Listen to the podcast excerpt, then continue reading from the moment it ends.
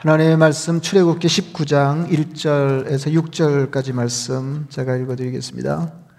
이스라엘 자손이 애굽 땅을 떠난 지 3개월이 되던 날 그들이 시내 광야에 이르니라. 그들이 르비딤을 떠나 시내 광야에 이르러 그 광야에 장막을 치되 이스라엘이 거기 산 앞에 장막을 치니라.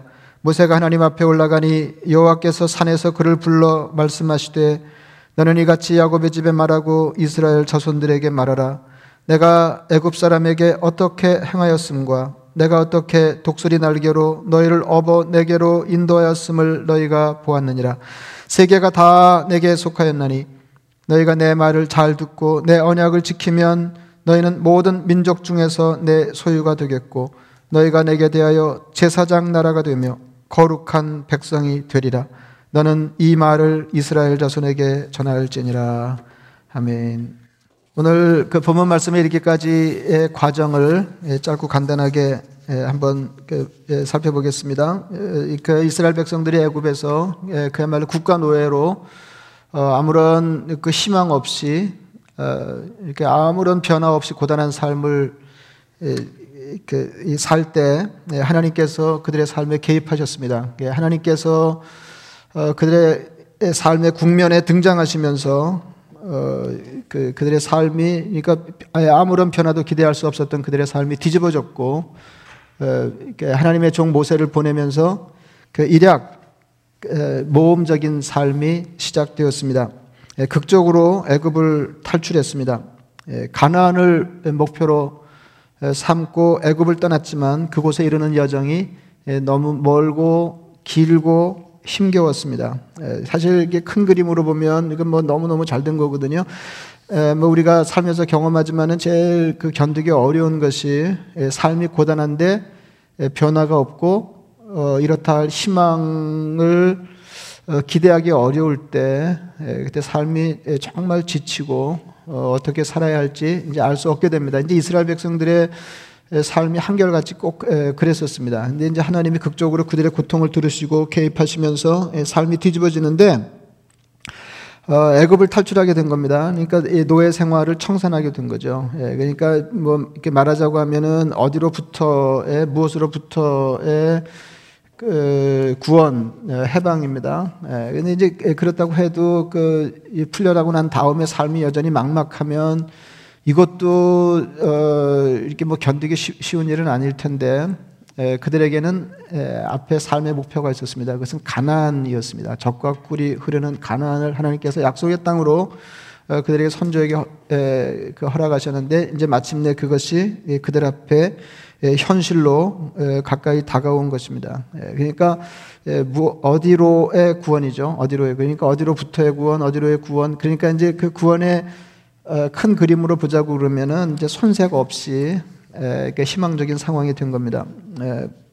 근데 조금 전에 말씀드린 것처럼 애굽에서 종로 탈출해서 바로 가나안에 들어가는 게 아니라 애굽의 종살이와 가나안의 새로운 삶 사이에는 광야가 끼어 있었습니다. 예, 그 이제 광야 여정을 거치지 않고서는 하나님이 허락하시는 약속의 땅에 들어가서 어, 그, 새로운 삶을 예, 살 수가 예, 없었습니다. 그러니까 탈출하고부터 그냥 뭐 완전히 그 드라마, 극적인 삶을 겪어내지 않으면 안 되었습니다. 홍해를 앞에 두고 애국 군대의 추격을 받았습니다. 예, 기적적으로 홍해를 건넜습니다. 드라마죠. 근데 뭐 그걸로 다 된 게 아니고 사흘길을 가는 동안 물이 없었습니다. 그러니까 뭐 죽을 지경인 거죠. 여러분 광야는 여기하고 다르거든요. 어, 광야는 밤낮에 기온차가 심하고 마실 물이 없고 먹을 게 물론 없고 뭔지 이런 아주 척박한 땅이었습니다. 여러분 그 많은 이스라엘 백성들이 사흘 동안 물이 없었다. 아, 이건 뭐 이제 굉장한 고통이었습니다. 애굽을 탈출하면서 이제는 내 앞에 새로운 삶이 놓여 있고 우리를 새로운 국면이 우리를 기다리고 있다. 이제 이렇게 희망차게 하나님 주도하시는 새로운 삶을 시작했는데 어, 이게 삶이 굉장히 힘겨웠습니다. 예, 그리고는 일시 정착한 곳이 예, 오늘 본문에 나오는 신의 광야였습니다. 예, 여러분 약속의 땅 가나안은 저 멀리 있고 그들은 40년을 광야에서 헤맬 판이었습니다. 광야에는 먹을 게 없었습니다. 여러분 삶의 삶을 부지하는데 가장 뭐 기본적인 거, 그러니까 먹고 마시는 거 아닙니까? 예, 근데 광야는 그게 해결되지 않는 거예요. 그러니까 이 하나님의 백성 스스로 어, 이런 삶의 가장 기초적인 예, 문제를 예, 해결할 수 없는 곳, 예, 그들의 삶이 그곳에 이렇게 놓인 겁니다. 하나님께서 만나와 메추라기를 공급하셨습니다. 그들은 고단한 광야 백성이었습니다. 구원은 받았는데 애굽은 탈출했는데 고단하기는 마찬가지였다 하는 것입니다. 모세가 어, 신의 산에 올라 하나님의 말씀을 들었습니다. 예, 그래서 이제 여기까지가 여러분 이제 그 어, 머리에 그려져야 머리에 그려지고 가슴으로 느껴져야 이제 그 오늘 본문을 주시는 하나님의 말씀을 그 여러분들이 이렇게 선명하게 마음으로 이해하실 수가 있을 것입니다. 참으로 어, 이제 구원받아 하나님의 백성이 되고 새로운 삶이 전개된다고는 희망에 부풀어 있는데 삶의 현실은 녹록하지 않은 어, 이제 그런 지경이었습니다. 그때 어, 하나님의 백성을 이끄는 지도자 모세가 신의 산에 올라 하나님께 말씀을 듣는데 그 일성이 뭐였냐면 세계가 다 내게 속하였나니 너희가 내 말을 잘 듣고 내 언약을 지키면 너희는 모든 민족 중에서 내 소유가 되겠고 너희가 내게 대하여 제사장 나라가 되며 거룩한 백성이 되리라. 너는 이 말을 이스라엘 자손에게 전할지니라. 근데 이 말을 들어야 하는 어, 제가 이제 그 뒷부분에서 다시 한번 강조해 말씀드리겠습니다만은 오늘 말씀의 초점은 거기 있어요. 이 말을 그러니까 하나님이 그 하나님의 백성인 이스라엘에게 이런 형편에 주시는 말씀을 어, 너는 이스라엘 자손에게 전하라. 아, 이제 그렇게 모세가 하나님의 말씀을 들었는데 제가 설교하는 심정이 꼭 이와 같습니다. 이런 지경에 구원받은 하나님의 자녀가 되어 하나님의 나라를 향해서 먼 신앙 여정에 나섰는데 광야와 같은 코로나 팬데믹 상황에 어, 이 고단한 삶을 살지 않으면 안 되는 길고 막막한 현실에서 어, 하나님의 백성이 하나님으로부터 들어야 할 말씀입니다. 세 가지를 말씀하셨습니다. 너희는 모든 민족 중에서 내 소유가 될 것이다. 너희는 내게 대하여 제사장 나라가 될 것이다. 너희는 거룩한 백성이 될 것이다. 그래서 이제 조금 정리하면은 되게 이제 세 개면 정리할 게 없는데 이것도 이게 얼추 정리가 그될 말씀입니다. 그러니까 이제 세, 세 가지인데 하나는 아, 내 소유 어, 내 소유가 된다. 너희는 내 소유가 될 거다. 어, 제사장 나라가 될 것이다. 거룩한 백성이 될 것이다. 그런데 이제 거룩한 백성으로 묶을 수 있을 것 같아요. 이제 어, 너희는 하나님의 거룩한 백성이 된다. 근데 이제 이 거룩한 이, 이 백성이 된다고 하는 것은 세상 모든 민족으로부터 예, 구별되는 백성이 된다는 말입니다. 그럼 이제 어떻게 구별될 거냐? 어떻게 하나님 나라 백성으로 이제 구별될 거냐? 네, 그러면 하나는 하나님의 소유가 되는 것이고 하나님 소유가 되는 또 하나는 제사장 나라가 되는 것입니다.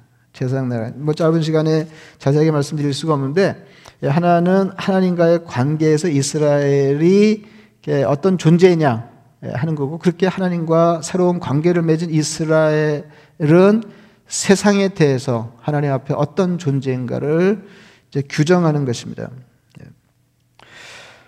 어, 이게 우리가 세상으로부터 구별된 하나님의 거룩한 백성에 간과할 수 없는 두 요소입니다. 하나님의 소유가 되는 것, 그 다음에 세상에 대해서 제사장, 하나님 앞에서 제사장 나라가 되는 것, 그런 것입니다. 어, 근데 이제 이게 참, 어, 그, 어, 이게 감동적인 게요. 감동적인 게, 이게, 이게 언제적 얘기예요, 이게. 이게 언제, 뭐, 적어도 기원전 10몇 세기 전의 일인데, 예, 그러니까 지금으로부터 뭐, 좀 넉넉하게 잡으면 3,500년 전, 뭐, 이렇게 3,000 몇백 년 전에 일어난 일인데, 그때 하나님께서 이스라엘 백성에게 들려주신 그 말씀이 예, 구약 시대를 관통하고 면면이 흘러서 어, 흘러서 그 이 신약 시대 신약 시대 베드로 사도가 하나님의 교회에 써서 보낸 편지에서 동일한 말씀이 반복되고 있다 하는 것입니다. 예.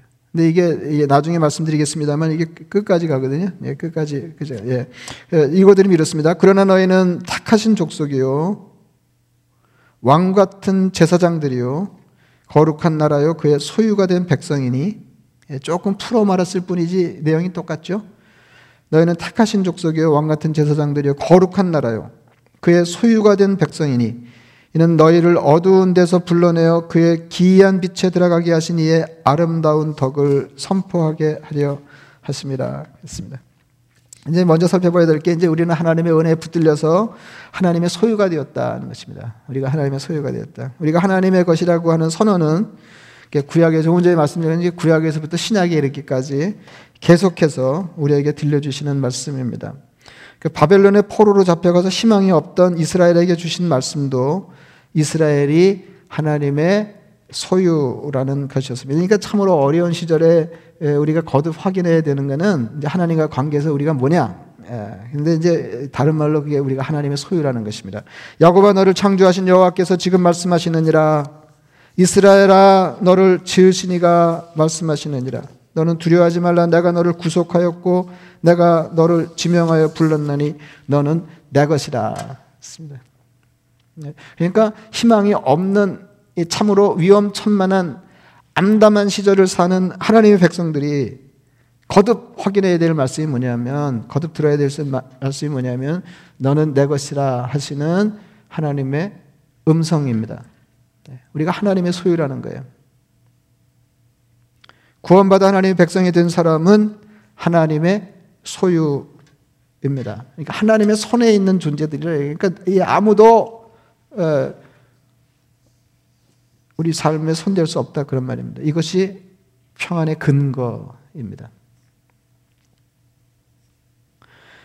여러분 잘 아시지만 바울이 회심 이후에 바나바와 함께 안디옥에서 1년 사역할 때 예수 믿는 사람들이 그리스도인이라 불리기 시작했는데 그리스도인이라고 하는 말은 그리스도의 것이라는 뜻입니다. 그리스도의 것 그런 뜻이에요. 당시의 노예들은 흔히 주인의 것이라고 불렸습니다. 그러니까 이름이 없는 사람들이 많았어요. 그러니까 아무개의 것이었어요. 그런 것처럼 예수 믿는 사람들은 그리스도의 것이었습니다. 그리스도의 노예라 그 말이에요. 그리스도인의 소유라 그 말, 그리스도의 소유라 그 말입니다. 바울이 갈라디아 교회에 보낸 편지를 마무리하면서 이렇게 말했습니다. 이후로는 누구든지 나를 괴롭게 하지 말라. 내가 내 몸에 예수의 흔적을 지니고 있노라 했습니다.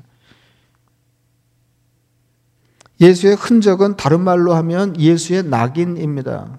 나 건드리지 마라, 나를 괴롭게, 나 힘들게 하지 마라, 내 몸에 예수의 흔적이 있다. 이게 무슨 얘기냐면 내 몸에 예수의 낙인이 찍혀 있다 그 말입니다. 여러분 옛날 그 자기가 소유한 짐승이 자기 것이라고 하는 것을 표시하기 위해서 짐승의 낙인을 예, 불도장을 찍는 것과 같습니다. 예, 노예도 그렇게 예, 했거든요.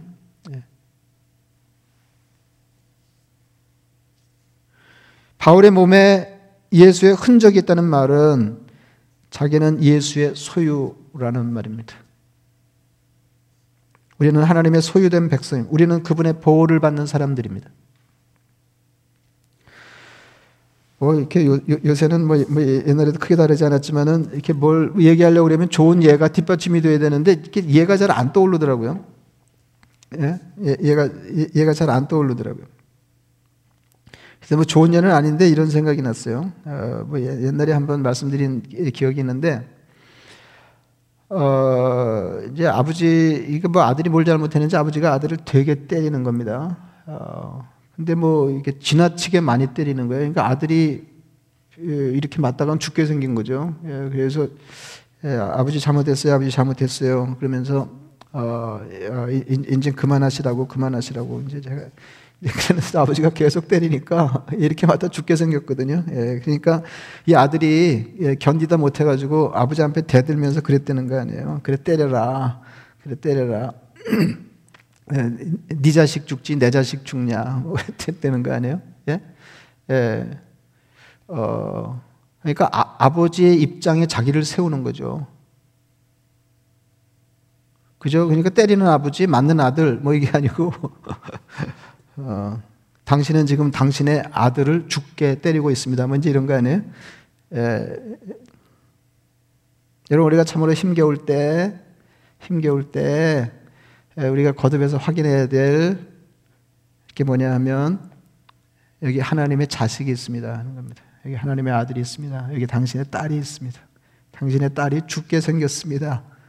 그런 거죠. 하나님 생각해 보세요. 어, 내 자식이 죽습니까? 지금 하나님의 자식이 죽어가고 있습니다. 뭐 이제 그런 거죠. 근데 이 말씀을 하나님의 참으로 어, 해방이 되어서 새로운 삶을 겨냥해서 광야의 삶을 살고 있고 앞으로도 길게 예, 광야의 힘든 여정을 걸어가야 할 이스라엘 백성들에게 하나님이 먼저 들려주신 말씀이 뭐냐면 너희는 내 소유다 소유된 백성이라 하는 것입니다. 너희는 내 손에 너의 삶은 내 손에 있다.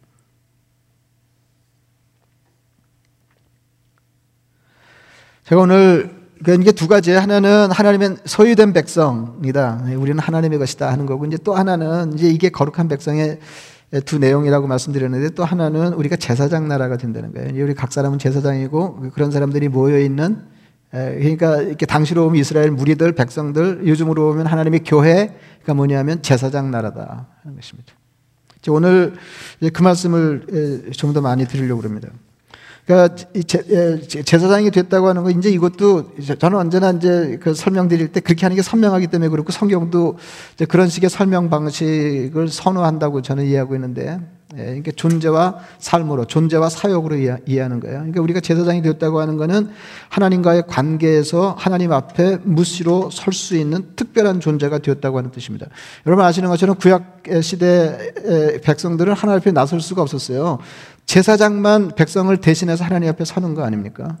그러니까 우리가 제사장이 되고 제사장 나라가 되었다고 하는 것은 하나님 앞에 설 수 없는 사람들을 위하여 그들을 대신해서 하나님 앞에 무시로 나설 수 있는 존재가 되었다 하는 이제 그런 말씀입니다. 그러니까 어, 히브리서의 표현을 빌어서 말하자면 국률하심을 받고 때를 따라 돕는 은혜를 얻기 위하여 은혜의 보좌 앞에 담대히 나갈 수 있는 존재가 되었다 그런 말이에요. 아, 이거 되게 멋있죠?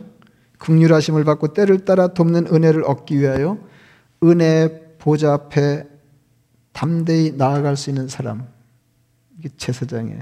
예, 이게 그러니까 제사장이 되고 제사장 나라가 됐다고 그럴 때 제일 먼저 이제 떠올릴 수 있는 게 이겁니다. 우리가 하나님 앞에 은혜를 얻기 위하여 무시로 예, 나아갈 수 있는 존재가 되었다. 하는 것입니다. 근데 이제 이것보다 예, 우리가 하나님 앞에 나설 수 있는 자격자가 됐습니다 하는 것보다 더 중요한 개념이 뭐냐면 우리가 제사장으로서 다른 사람을 위하여 하나님 앞에 은혜를 구하는 사람이라는 것입니다. 그러니까, 에, 그러니까 이렇게 무시로 주시는 은혜를 얻기 위해 하나님 앞에 나설 은혜 보좌 앞에 담대히 나설 수 있는 존재. 근데 왜 그렇게 하냐? 그러니까 제사장으로서 그렇게 한다. 그럼 제사장은 뭐냐? 뭐냐? 이건 개인으로 하나님 앞에 서는 게 아니라 제사장으로 서는데 제사장으로 섰다고 하는 것은 다른 사람을 위하여 내가 하나님 앞에 섰다 그 말입니다. 우리가 은혜를 구하는데 어, 우리가 제사장이라고 하면 하나님 앞에서 은혜를 구할 때 다른 사람을 위하여 은혜를 구하고 있다 그런 거죠.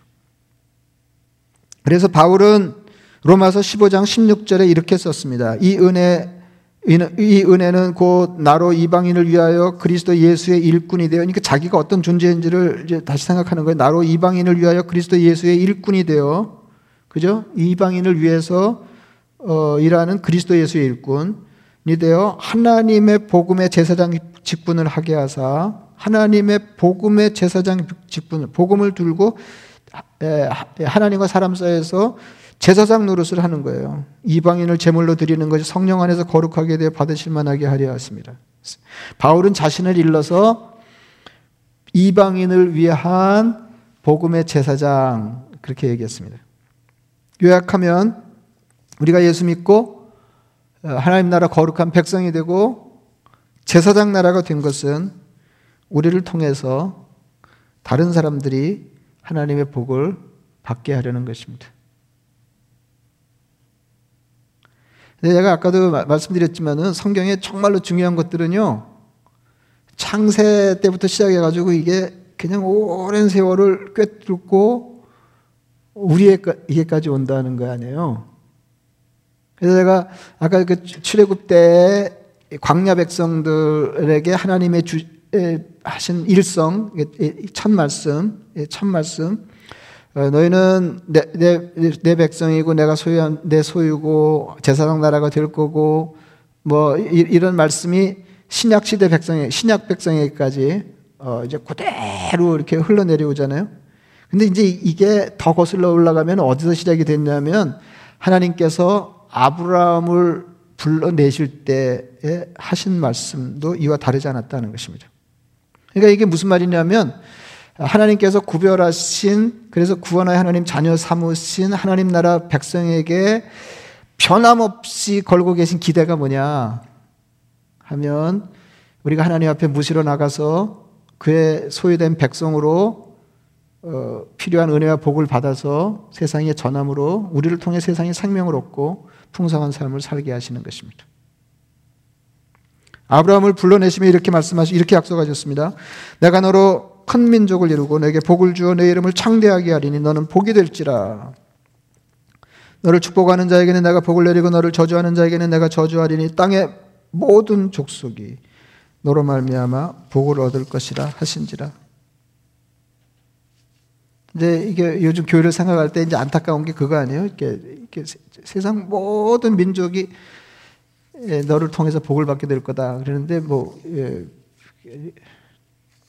정말 그러냐 하는 거죠. 창세기 22장 18절에 다시 말씀하셨습니다. 또내 씨로 말미암아 천하 만민이 복을 받으리니 이는 내가 나의 말을 준행하. 이게 이제 배경이 어떻게 되냐면은 어그 이제 이, 그 인간적으로 볼 때는 모든 이제 그 방면에 희망이 끊어진 아브라함 내외에게 하나님이 어, 아들을 주겠다 약속하시잖아요. 그리고 그 아들을 통해서 내 자손이 땅에 번성하게 될 거다. 예. 근데 정말 백살, 백, 백살의 아들 이삭을 얻었습니다. 이제 얼만큼 컸을 때, 그러니까 희망이 무르익어 가는 거죠. 현실로. 그때 하나님께서 아들 이삭을 번제로 드리라 그러잖아요. 그러니까 죽이라는 거 아니에요. 나를 왜 죽이라. 아브라함이 순종합니다. 그때 하나님께서 아브라함의 마음을 아시고 아브라함을 저하시고 그래서 이삭이 살아나고 그리고 하나님이 예비하신 것으로 예, 하나님께 제사 드리고 난 뒤에 하나님께서 내가 어, 나를 믿고 그렇게 순종하는 삶을 사는 거 내가 확인했으니까 그러시면서 비전과 약속을 다시 확인하시는 말씀이고요. 예. 확인하시는 말씀이 확인하시는 말씀이 내 씨로 말미암아 천하 만민이 복을 받으리라.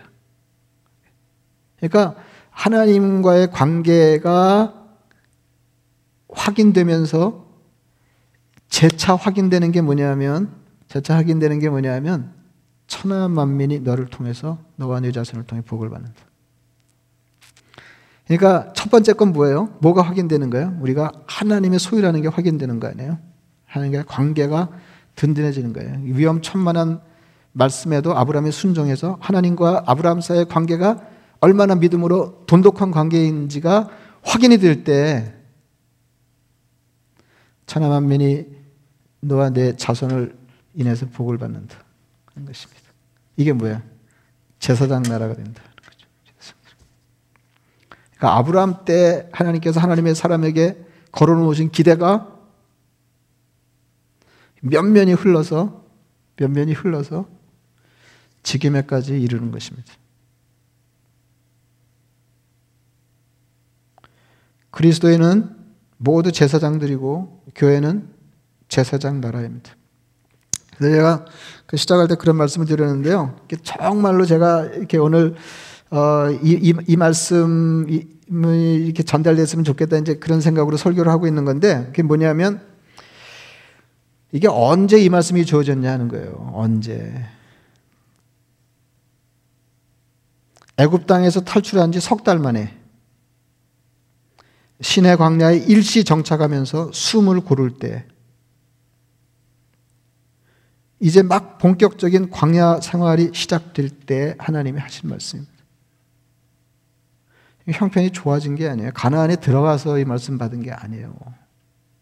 야, 이제, 이젠 됐다. 아, 농사 짓고, 어, 풍요롭게 이제 결실을 얻고, 이제 삶이 삶, 에, 그만 그만 해지면, 이런 게 아니에요. 불과 몇 달 전까지 대제국의 노예였던 사람들에게 하신 말씀입니다. 노예에서 해방되었고 약속의 땅을 바라보고 행진하지만은 아직 광야에서 고생하는 사람들에게 하신 말씀입니다. 사는데 꼭 필요한 기본적인 양식을 스스로 해결하지 못하고 전적으로 하나님께 의존하지 않으면 안 되는 취약한 광야 백성들에게 하신 말씀입니다. 살다 보면 이럴 때 있잖아요. 그 이스라엘이 그랬던 것처럼 우리도 어, 우리, 우리 도 뭐 살다 보면 그럴, 그럴 수 있죠. 뭐 팬데믹 때문에 그럴 수도 있고, 뭐 하여튼 살다 보면 이제 예, 어, 어려울 수가 있고, 이렇게 어려운데 얼마나 어려우냐 하면, 뭐 기본적으로 새끼를 이어서 해결하지, 해결 어려울 정도로 삶이 힘겨울 때가 있어요. 근데 하나님께서 그래요. 너는, 너는 내 백성이고, 내 소유고, 거룩한 백성이고, 세상에 다른 사람들을 위한 존재로 내 앞에 서 있다. 이 얘기를 하는 거예요. 그 자기 목숨 하나 부지하고 살기에도 힘이 드는 사람들에게 가장 먼저 하신 말씀입니다. 너희는 거룩한 백, 하나님 제사장 나라다. 정체성에 관한 말씀하셨다는 거죠. 너는 배고프고 고단하고 이 세월이 언제 끝날지 알 수 없으나 내가 어떤 형편에 있든지 끝끝내 잊어버리면 안 되는 것이 뭐냐면 내가 누구인지를 잊어버리면 안 된다는 겁니다. 천하 만민이 너를 통하여 복을 받으리라. 그래서 여러분 이렇게 살다 보면 어려울 때가 있다 그랬잖아요. 예. 아 이게 뭐 밥도 못 먹고 아, 야 이게 참 사, 사, 사는 게 곤란하다. 사는 게 곤란하다. 그럴 때 우리가 기도를 해도 이제 이런, 게 우리 마음 바닥에 신앙에 한켠에 깔려 있으면은 기도가 어떻게 나, 와야 되냐면 하나님 예, 하나님 이게 제가 제가 뭐 제가 먼저 꺼낸 말도 하나님 그러셨는데 예? 예? 이렇게 다른 사람의 생명과 풍성한 삶을 위하여 여기 숨쉬고 살아 하나님 앞에 숨쉬고 제사장으로 살아 있는데 이거 하나님 제 목숨 하나 부지하기도 힘이 듭니다. 우리가 이렇게 기도해야 된다는 거죠.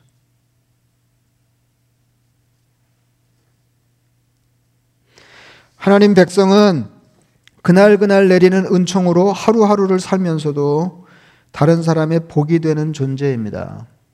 이스라엘 사람들 형편이었거든요.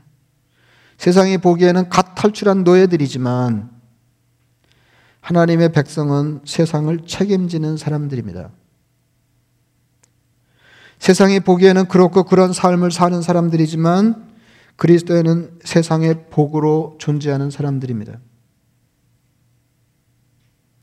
왜 세상이 우리를 그렇게 안 봐요? 그러나 우리가 그런 존재인 것은 잊어버리면 안 된다 그 말입니다. 하나님이 복이 내 삶을 채우고 그 복이 다른 사람에게로 흘러가게 하는 것이 신앙생활입니다. 우리가 하나님 소유가 된 것은 제사장 나라가 되기 위함입니다. 이 두 개가 어우러져야 하나님의 거룩한 백성이 되는 거예요. 우리가 제사장 나라가 된 것으로 우리는 거룩한 백성이 되었습니다. 그냥 우리 홀로 하나님 앞에 어떤 존재이냐로 우리가 거룩한 백성이 된 게 아니라 우리가 하나님의 소유가 되고 다른 사람을 위하여 하나님 앞에 서 있는 제사장적인 존재가 되므로 우리는 세상과 구별되는 거룩한 백성이다 그 말입니다. 아무리 형편이 어려워도 그리스도인이란 본디 누군가에게 복이 되는 삶을 사는 사람이란 마음가짐만 있으면 그런 삶을 살 수 있습니다. 하나님은 히브리 노예들에게 말씀하셨습니다. 너희는 이제부터 세상을 향한 제사장 나라다. 거룩한 백성이다. 내가 주는 복이 너희들을 통해 세상으로 흘러갈 거다. 천하 만민이 내 자손을 통해 복을 얻으리라. 근데 이게 하나님이 이, 이 얘기를 누구한테 했냐면은 하루 세 끼 지 힘으로도 못 먹는 사람들한테 하셨어요. 삶의 안전을 보장받지 못하는 광야 백성들에게 하셨어요. 앞으로도 한동안 고단한 삶을 살아내야 할 이스라엘 백성들에게 하셨습니다.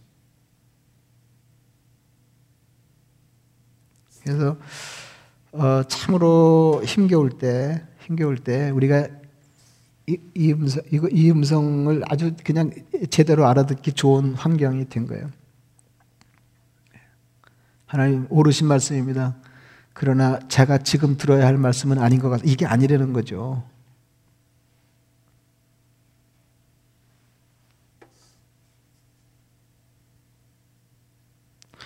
이걸 남의 다른 사람에게 하나님이 주시는 말씀, 이스라엘 백성들에게 그 옛날에 하나님께서 주셨던 말씀이라고 그러면 하나도 뭐 이상할 것도 어색할 것도 없어요. 근데 여러분 이스라엘 백성의 처지에서 그 입장에 서서 이 말씀을 들으면 기막힌 말씀이 될 수 있습니다. 하나님 저도 밥을 제대로 먹지 못하고 있습니다. 하나님 삶이 여전히 불안하고 불안정하고 위험천만합니다. 그때 하나님 하신 말씀이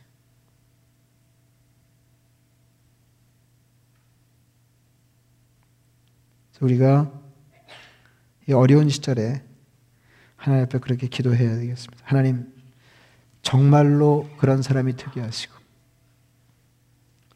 정말로 그런 삶을 살게 하옵소서. 팬데믹 광야 시절에 이스라엘 백성에게 주셨던 하나님의 음성을 여러분에게 주시는 하나님의 말씀으로 받으시기를 바랍니다. 그래서 하나님, 지금 내 처지가 이렇지만 하나님의 소유입니다. 하나님의 은혜의 보좌 앞에 우리 제사장이니까 담대히 나가서 우리가 거꾸로 하나님의 소유를 주장해야 돼요. 하나님 당신의 소유입니다.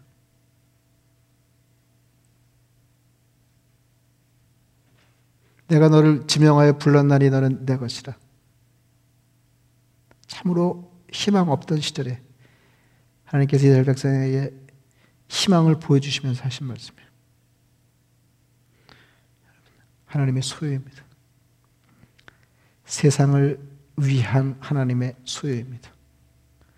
그래서 참으로 어려운 시절에 그리스도인이 어떤 사람인지, 어떤 사람을 지향하는 사람들인지 마음으로 다시 한번 정돈하시고 할 수 있는 대로 그런 삶을 향해서 사시기를 축원합니다. 말씀을 생각하시면서 기도하겠습니다.